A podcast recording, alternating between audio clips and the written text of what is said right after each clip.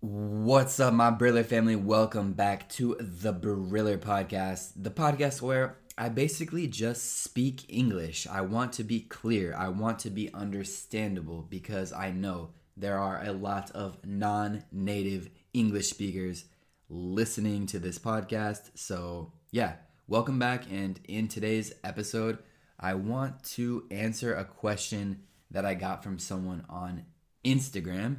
If you don't follow me on Instagram, it's all good, but you should if you like my content. My name is at bmillx, so B M I L L X. Follow me there.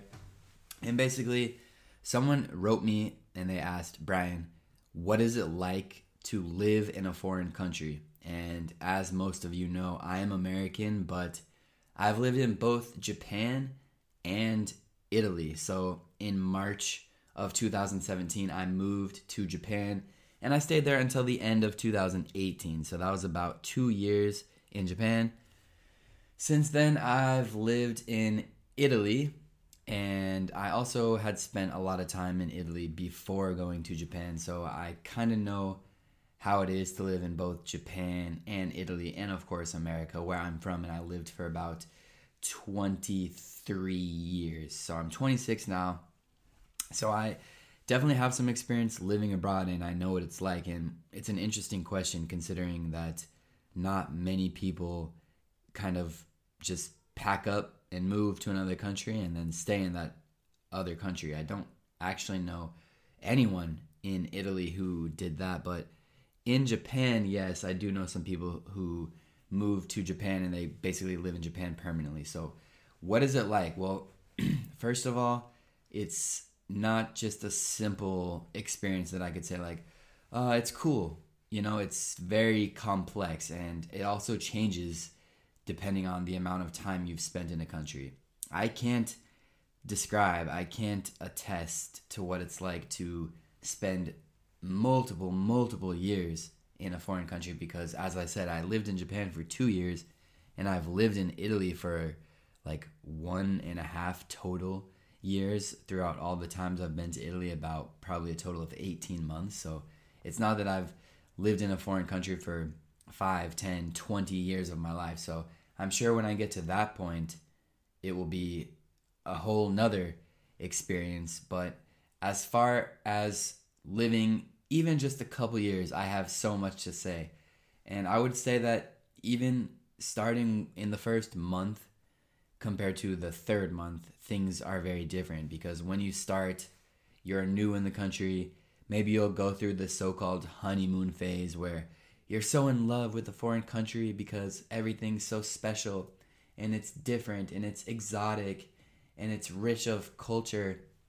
So that's called like the honeymoon phase where the first time you go somewhere you really are just fascinated by everything and it makes you so interested and happy and you feel like you just deeply fall in love with the place. And I definitely experienced that with Italy. I mean, the first time I lived in Italy, I was not aware of what I'm aware of now as far as the negative sides to Italy because I was kind of blinded by this honeymoon effect and I just thought Italy was super charming and their culture was so like humanity friendly, you know, enjoying food, enjoying family. It was focused more on life than work and I found all of that super charming and it took me a lot longer to realize kind of more negative sides to Italy that I eventually realized. And I'm sure, like I said, it's going to keep changing as I live more and more in Italy because people who have lived in Italy for 10 years or more probably have a different impression of Italy than I do right now. As I said, only being here for about one and a half years. So, but yeah, so you go through that honeymoon phase, and then after that, you start settling in and finding a routine in your new country. And when you're in that routine, you notice that small things are different because because of culture. So just based on different cultures, the littlest, smallest things are different. So, for example, like the courtesy or the etiquette of gift giving is a lot different in Italy than it is in America. So, giving a gift is something super important in Italy and like making sure you give a satisfactory gift and not just something simple and small. If you go to someone's house, you have to make sure that you bring something like pretty nice. Uh, maybe in America, that's not the case. Um, and I've learned these lessons just through experience because, especially now having an Italian wife, like she helps me realize stuff. I probably would have gone to many events empty handed had it not been for her knowledge of the Italian culture and telling me that it's absolutely necessary to not only bring something, but bring something substantial and decent and like worthwhile. So just little things like this start to stand out to you. Um, and yeah, culturally, obviously, you're going to experience a lot of differences, a lot of things maybe you had never even realized. When you reflect back on your home country, you can make a lot more realizations about what your home country culture is like because when you live abroad, you have an understanding of of that culture. So it, you have like a reference point or a comparison point. And I always tell people like coming to Italy and also Japan helped me learn a lot about America actually because think about like the fish like there's a saying like a fish doesn't know what water is but i bet you if you put a fish on land he'll understand what water is. So more or less it's similar to that metaphor. Um, but one of the biggest things i didn't mention about living abroad is just the language and always kind of being the person with an accent or almost even the outsider because I'm obviously not Italian and I'll never be Italian. Like maybe on paper, eventually, if I'm married to an Italian woman, I'll be Italian, but I'll never be a true Italian. That's true. I'm an, I'm American. My brain developed in America. My language developed in America, and even just my behavior and my personality developed in America. So that being the case, when I live in Italy now, I'm kind of always just an outsider and I don't say that as like a victim thing like I'm an outsider like poor me because even being this quote unquote outsider I mean I still have a great friend group. I have a family here in Italy now and they certainly make me feel welcome and a part of the family and like that's so special to me and it makes me feel so good and it makes Italy way more of a second home than like a foreign country to me. So that's super important. But primarily just for language and secondarily for a lot of other small reasons like I mentioned before, culture or just personality differences between Italians and Americans. These differences definitely show. And just to talk about language for a little bit, like whenever I do simple things such as like go and go to the bank or go to the grocery store or any daily activity that humans do in life, like as soon as my mouth opens and I start talking, I assume the other people realize that I'm American because my not necessarily American, but not Italian or a foreigner, in other words. and yeah, like always being the foreigner can get old.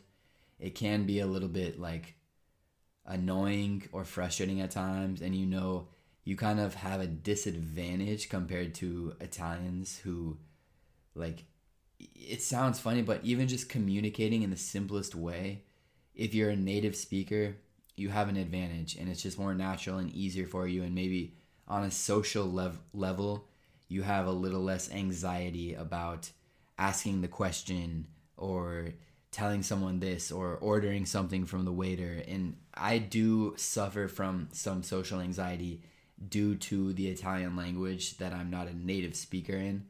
And I mean my Italian's good. I can definitely communicate anything I want to with Italian people, but not at the same level that an actual Italian would. And not having that luxury can be frustrating or annoying or just like disheartening sometimes.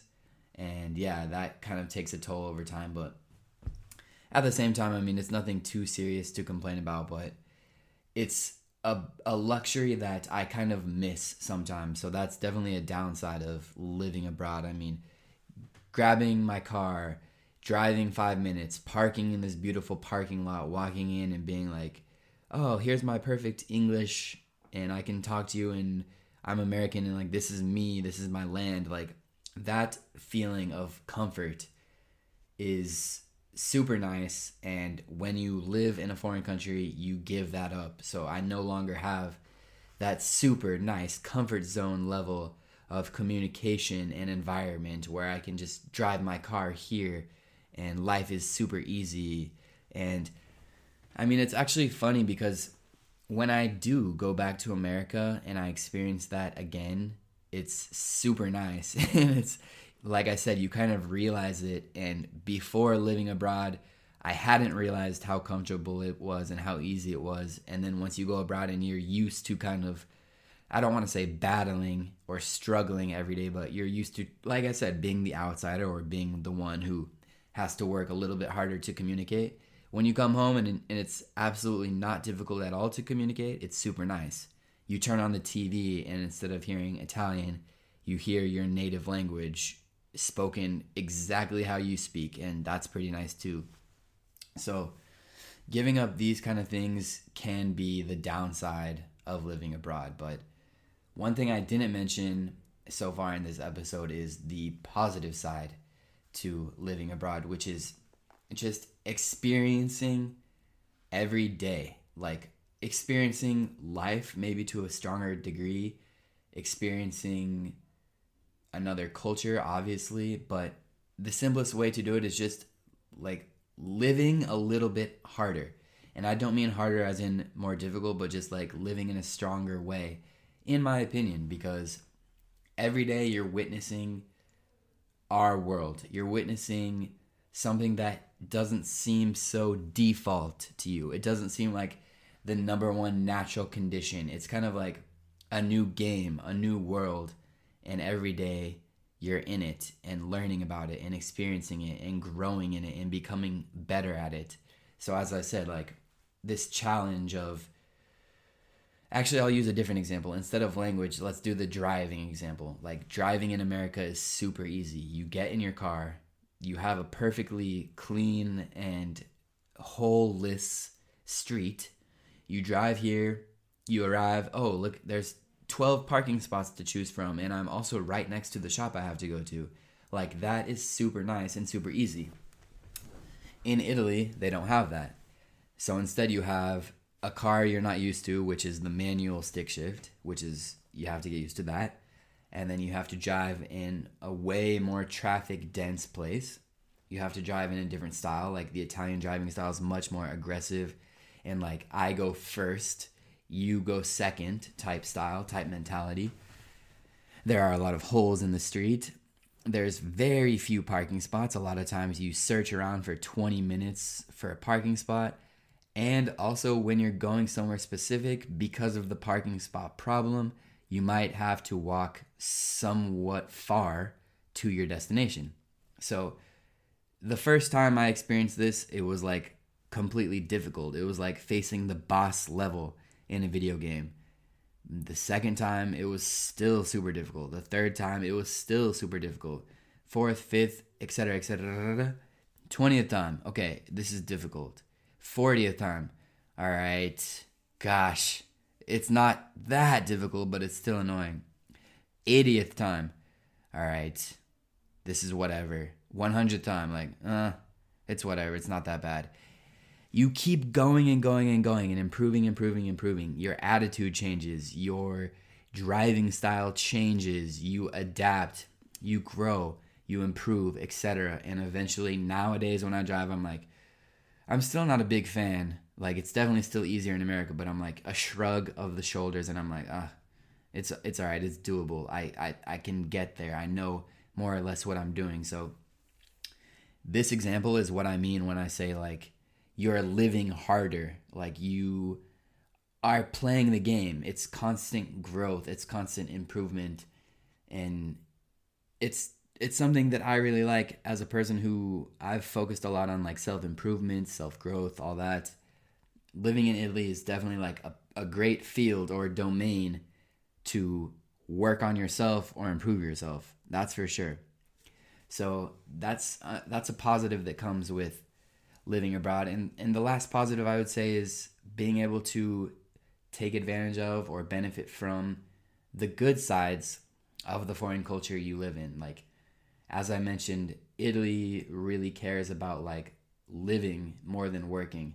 This can be a bad thing for some reasons, but focusing on the good things like maybe you have more time off or you have a longer lunch or you have um, you cherish each meal more so you have better food in your body which food is so important and fundamental to all humans lives so getting to eat good meals all the time is is super nice. It's a positive. It's better than eating like microwave processed plastic wrapper type meals that i ate all the time in america. So there are pros and cons. I mean like the family aspect of Italy where like family is important and you spend valuable time with your family and maybe a little bit less independency.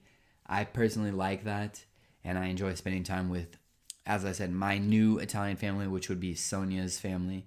So you get the good and the bad of the culture you live in and you say goodbye to the culture you're from. And over time things change and you adapt more and more and you learn more and more and all of this combined is just a fraction of what it's like to live abroad. And as I continue to live abroad more and more, I will probably be able to say new things about this question. But where I'm at right now, this is how I would summarize it in a 17 minute podcast. So I will wrap it up right there, but I hope you guys found that to be somewhat interesting. I hope you enjoyed it. I'm always looking for new, interesting topics, questions uh, anything I could put into my podcast just to provide some useful, entertaining English content. So, with that being said, I will stop the podcast. Thank you guys for listening, and I'll catch you next time on the Briller Podcast. Peace.